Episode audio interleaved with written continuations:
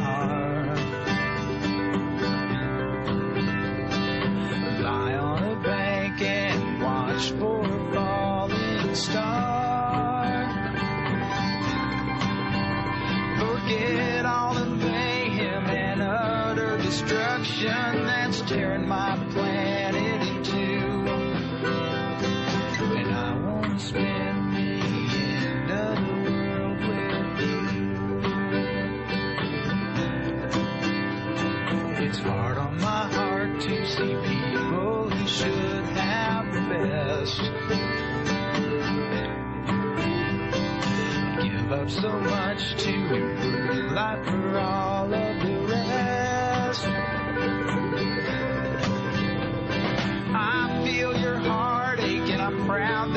don't break it.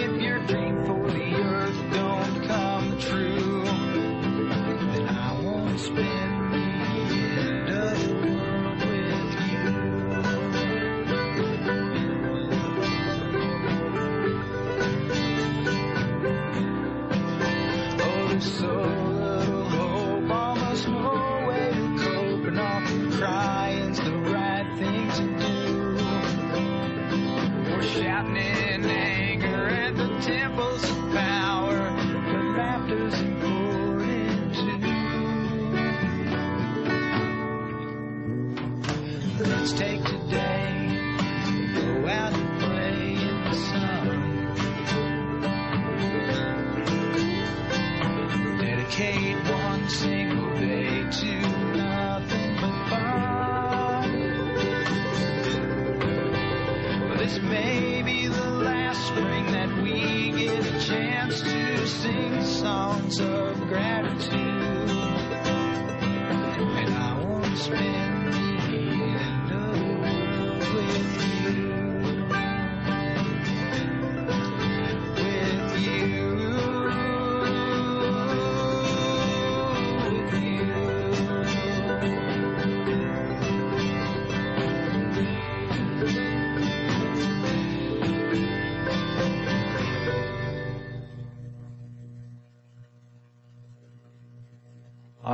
ready for the end of the world. This is your community spirit, the show about caring, sharing, and preparing for the changes needed in the world as we know it. Let's bring back the circle again. Circle of family, circle of friends, the circle of being. Wake up and be healthy and therefore wealthy to the peace and joy of Mother Earth. This is your community spirit coming at you on your community radio, 91.1 FM community radio for Southern Illinois.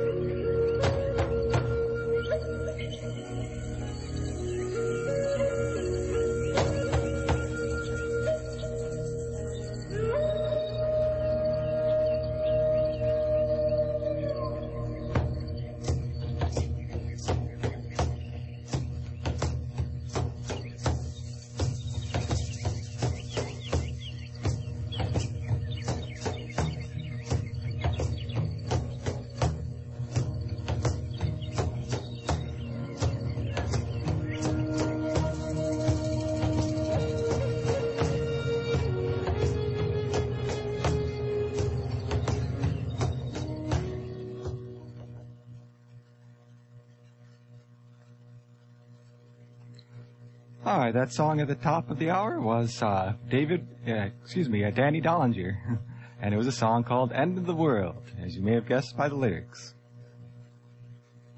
All right, my name is Tree Song. I'll be your host today for this episode of Your Community Spirits. We've got lots of news and happenings and such coming at you.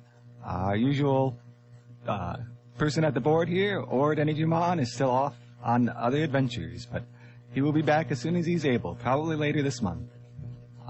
We will find out when he returns. In the meantime, plenty of news and happenings to share. And let's start out with this one. Uh, here's a topic I know we've talked about a few times recently, but we're going to keep talking about it because it keeps happening. The topic is fracking. This one's called How Fracking Companies Exploit Amish Farmers. It's no secret that fracking companies engage in some shady behavior, but a report in the New Republic reveals just how low they'll go in the rush to exploit natural gas. Energy companies in eastern Ohio, home of the world's largest Amish, po- Amish population, and billions of dollars worth of oil and gas reserves, have been convincing Amish farmers to sign away drilling rights to their land for far less than they're worth, knowing that because of their religious tradition frowns on lawsuits, the landowners will have little recourse for justice once they've realized they've been duped. Lloyd Miller, for example, an Amish farmer near Millersburg, Ohio, said an agent from Kenoil offered him $10 an acre to drill for shale gas on his 158 acres, promising it was the best deal around.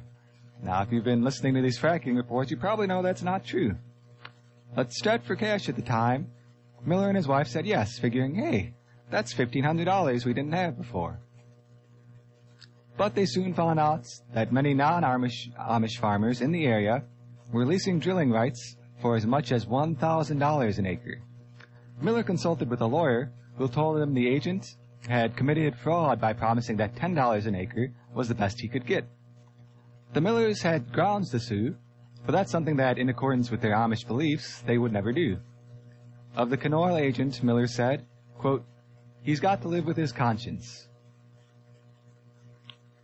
So yeah, they're basically going around to people who they know are religiously disinclined to sue, and they're making really bad deals with them to get these leases, and then when they find out what happened, they're like, oh well, it's against our beliefs to sue you, so we will try to talk this out with you and turn the other cheek.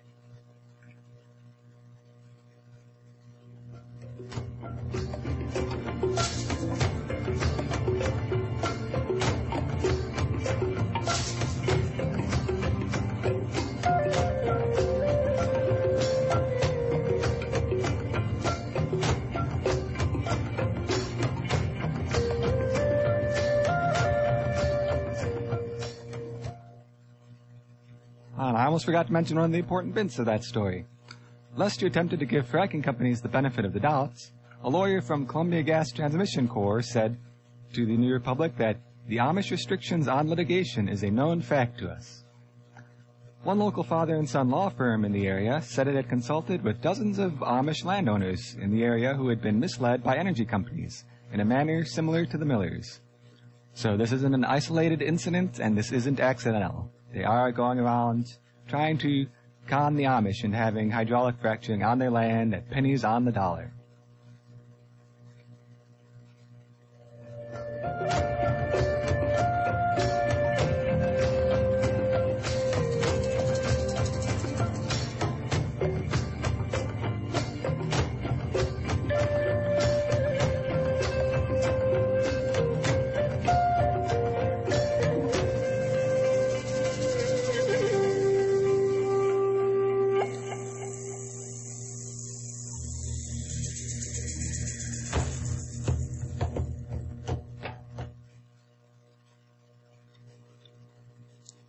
In other news, let's see what's on the climate change news for today.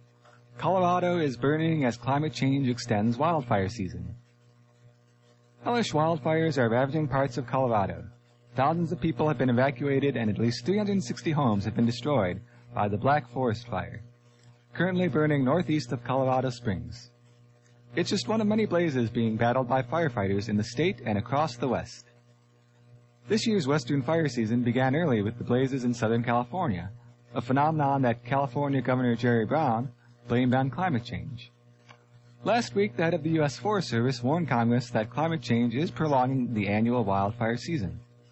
The Associated Press reports that the Black Fire is, quote, the most destructive in state history, and it's still raging.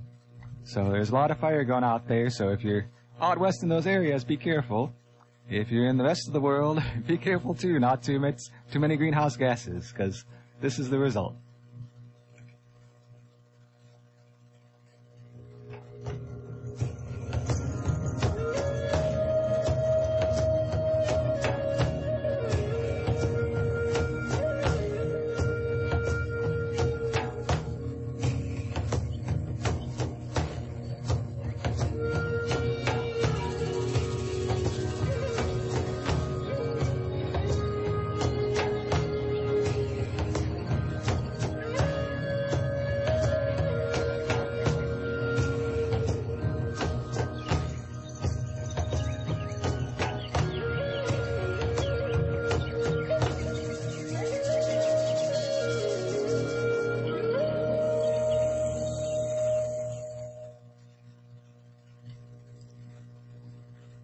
All that extra fire out there, it'd be really swell if we had some extra water, wouldn't it?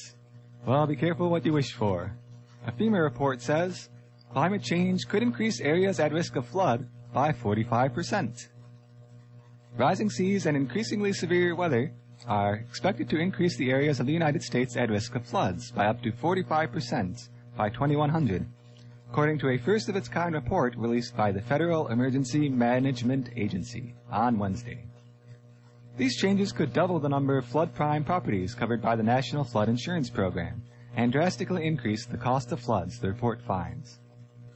The report concludes that climate change is likely to expand vastly the size and cost of the 45-year-old government flood insurance program. Like previous government reports, it anticipates that the sea levels will rise an average of four feet by the end of the century. But that's, that's not new, though. This is what is new in this report. The portion of the U.S. at risk for flooding, including coastal regions and areas along rivers, will grow between 40 and 45 percent by the end of the century. That shift will hammer the flood insurance program. Premiums paid into the program totaled 3.2 billion in 2009, but that figure could grow to 5.4 billion by 2040 and up to 11.2 billion by the year 2100, the report said. The 257-page study has been in the works for nearly five years and was finally released by FEMA after multiple inquiries from Climate Desk and Mother Jones. They're trying to keep it to themselves a little bit. Now, the report attributes only 30% of the increased risk of flooding to population growth. 70% is due to climate change. FEMA designates what's known as special flood hazard areas, where there's a 1% risk in any given year of a major flood occurring. They also call these 100-year floodplains. If you have a federally backed mortgage on your home and it's in a special flood hazard area, you're required by law to carry that flood insurance. As of 2013, the NFIP insures 5.6 million properties, but that number could double by 2100 to as many as 11.2 million, the report found. So we've got extra fire coming and extra water coming. If, if only there was some way to coordinate those and get them to happen in the same place, they could just cancel each other out. But unfortunately, the instabilities of climate change seem to be putting fire where you don't need fire and water where you really don't need any more water.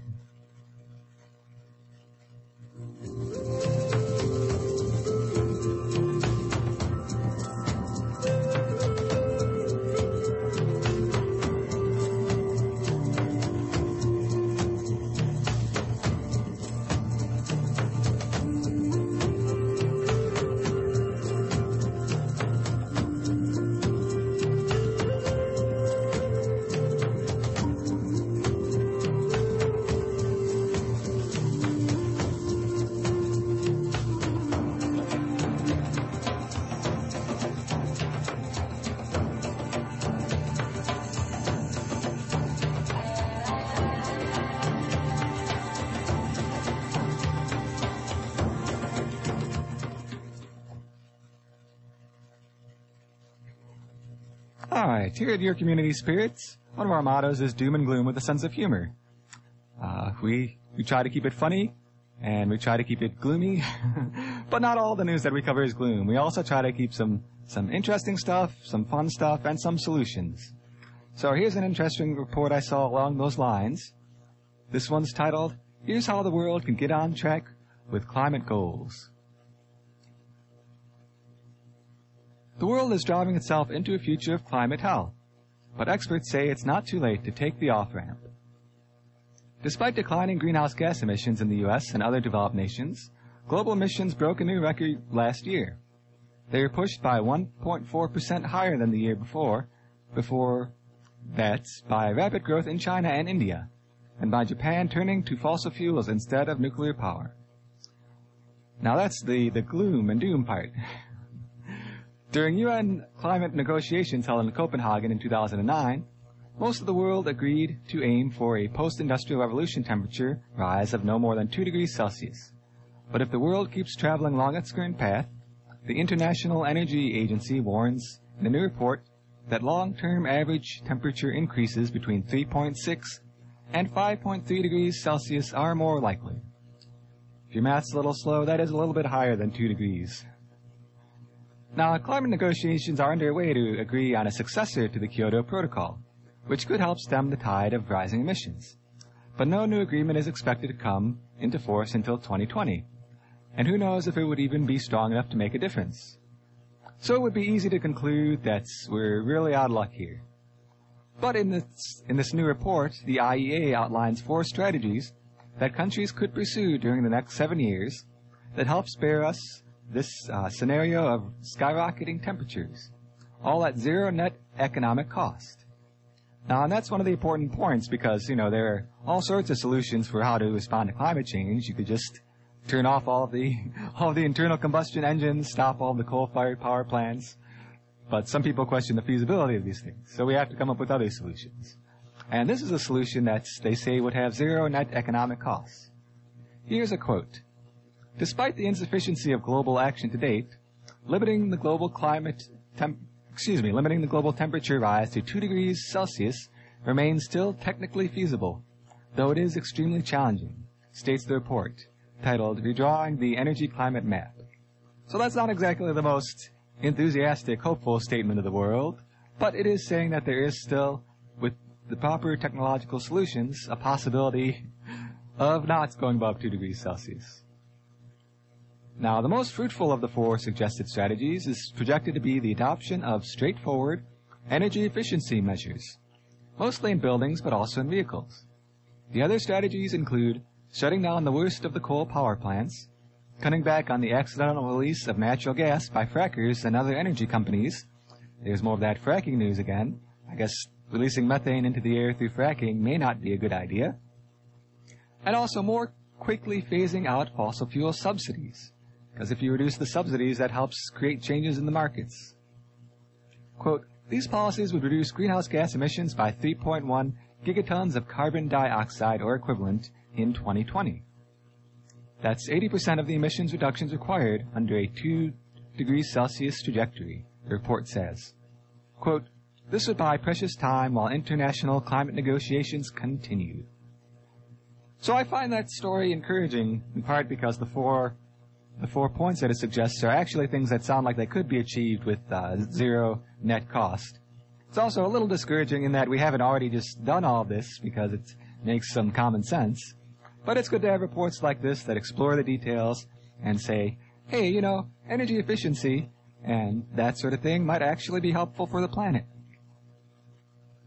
And for the humans who live here, because, you know, if it raises 5, 10, 20 degrees Celsius, we'll be out of luck.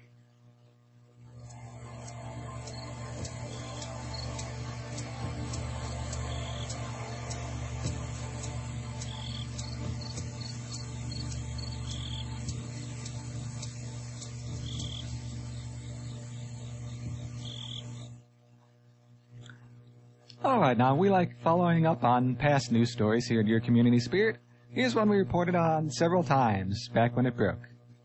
Yes men prank the Chamber of Commerce and get away with it. If you're going to prank the U.S. Chamber of Commerce, you'd better brace yourself for a long legal battle. It's been almost four years since the Yes Men conned reporters into thinking the Chamber was finally warming up to the dangers of climate change. The tricksters put a fake website and sent out a fake press release under the Chamber's name, fooling a number of mainstream news outlets into believing that the business group had finally reversed its course and decided to support climate legislation. The Yes Men also held a fake news conference, which went on for a number of minutes before an actual chamber spokesman barged in and busted it up. I remember that video. Uh, if you sign up for our newsletter, info at yourcommunityspirit.org, you can request that video. But yeah, it was pretty funny. The, the Yes Men are pretty funny, but also talk about some pretty serious com, uh, you know, co- commenting on some pretty serious issues. So this, this news that came out though is that they were pursued for a long time in court, but eventually the Chamber of Commerce dropped the suit. They claimed it was because it was a old case that they didn't care about anymore, but you know, maybe they didn't want to spend any more money on a case that they thought they would lose. So Yes Men got away with it. the Yes Men got to prank the U.S. Chamber of Commerce. They got to support action on climate change, and they didn't go to jail or get sued for a bazillion dollars. Wonder what that'll do to encourage other people to pull similar pranks.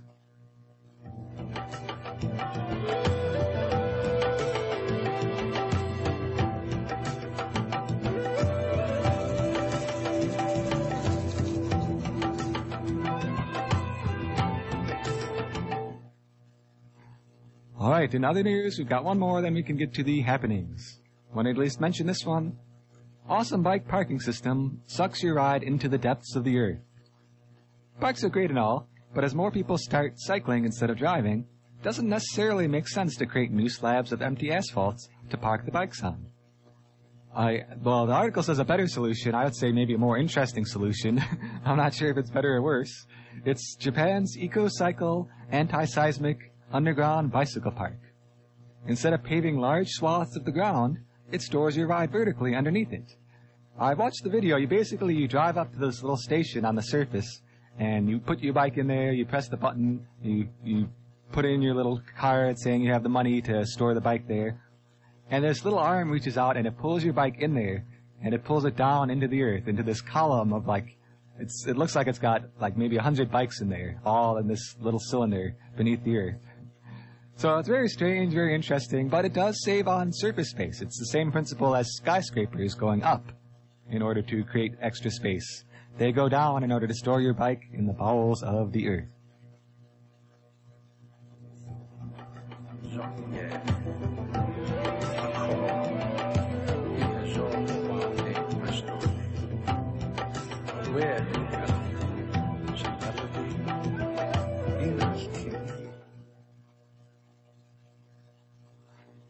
All right, let's breeze through some holidays here. Today is Family History Day. Coming up, uh, tomorrow we have Magna Carta Day. I wonder if any of our legislators who are on today have actually read the Magna Carta and read about its history and such. All right, we also have coming up National Nursing Assistance Day and Week. And we have the UN Day to combat desertification and drought coming up on Monday. It's also Watergate Day. We have World Juggling Day coming up on Tuesday. And Wednesday is June 19th, also known as Juneteenth. It's Emancipation Day. And Thursday is UN World Refugee Day. So lots of interesting days coming up. Speaking of interesting, let's mention some of our local happenings right here in Southern Illinois. If you'd like to send happenings our way, can send them to info at yourcommunityspirit.org, and we will do our best to get them on the air. So that's what we do here at Your Community Radio. Help your voice get heard. Alright, so coming up tonight, we have the Carbondale Community Friday Night Fair. Tonight from 6 p.m. to 9 p.m. at the Town Square Pavilion. It's a fun time out there with free live music, food courts, farmers markets, information booths, and more. This week's music is by the Venturis. Also coming up tonight, and also of a musical nature, is Open Mic Nights. Open Mic Night coming up tonight at 7 p.m. at Gaia House Interfaith Center. Express yourself in a comfortable coffeehouse style environment. Everyone is invited. Poets, musicians, storytellers, dancers, and more.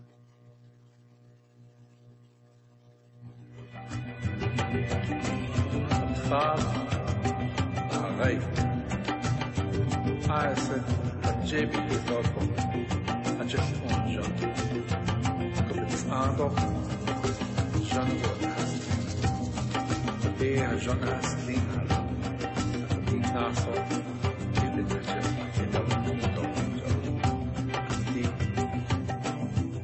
die gewoon. In other local happenings, we happen to have some farmer mar- farmers markets around here. The Carbondale Farmers Market is coming up on Saturday from 8 a.m. to noon at the West Town Mall parking lot in Carbondale. They are celebrating their 35th year. They've got vendors from all around the region, and they've got all sorts of wonderful produce, veggies, crafts, arts, cheeses. There's some amazing stuff out there. That is at the West Town Mall parking lot tomorrow morning from 8 a.m. to noon. And in other news, there's a new farmers market that has come to the other side of town, the east side of town. It's the east side versus west side farmers markets. But if you get up early enough, you can go to both. This one is on Saturday from 9 a.m. to 1 p.m. at the Carbondale Community High School. It is at the staff parking lots on Walnuts. Also got time to mention one more happening here. It is the Brown Bag Concert and Lunch Series that has been going on for a couple weeks now. It is continuing on this coming Wednesday at noon at the Town Square Pavilion. It's an opportunity to go there to the corner of uh, Illinois and Main in Carbondale and hang out in Town Square Pavilion, listen to some music, have some lunch from local restaurants or from your own brown bag. It's a good time. Giant City Slickers are coming up at the Brown Bag Concert Series. All right, this has been a wonderful, exciting, informative episode of Your Community Spirit. Hope you've enjoyed it at least as much as I have. And uh, if you have any happenings to share, you can send them to info at yourcommunityspirit.org.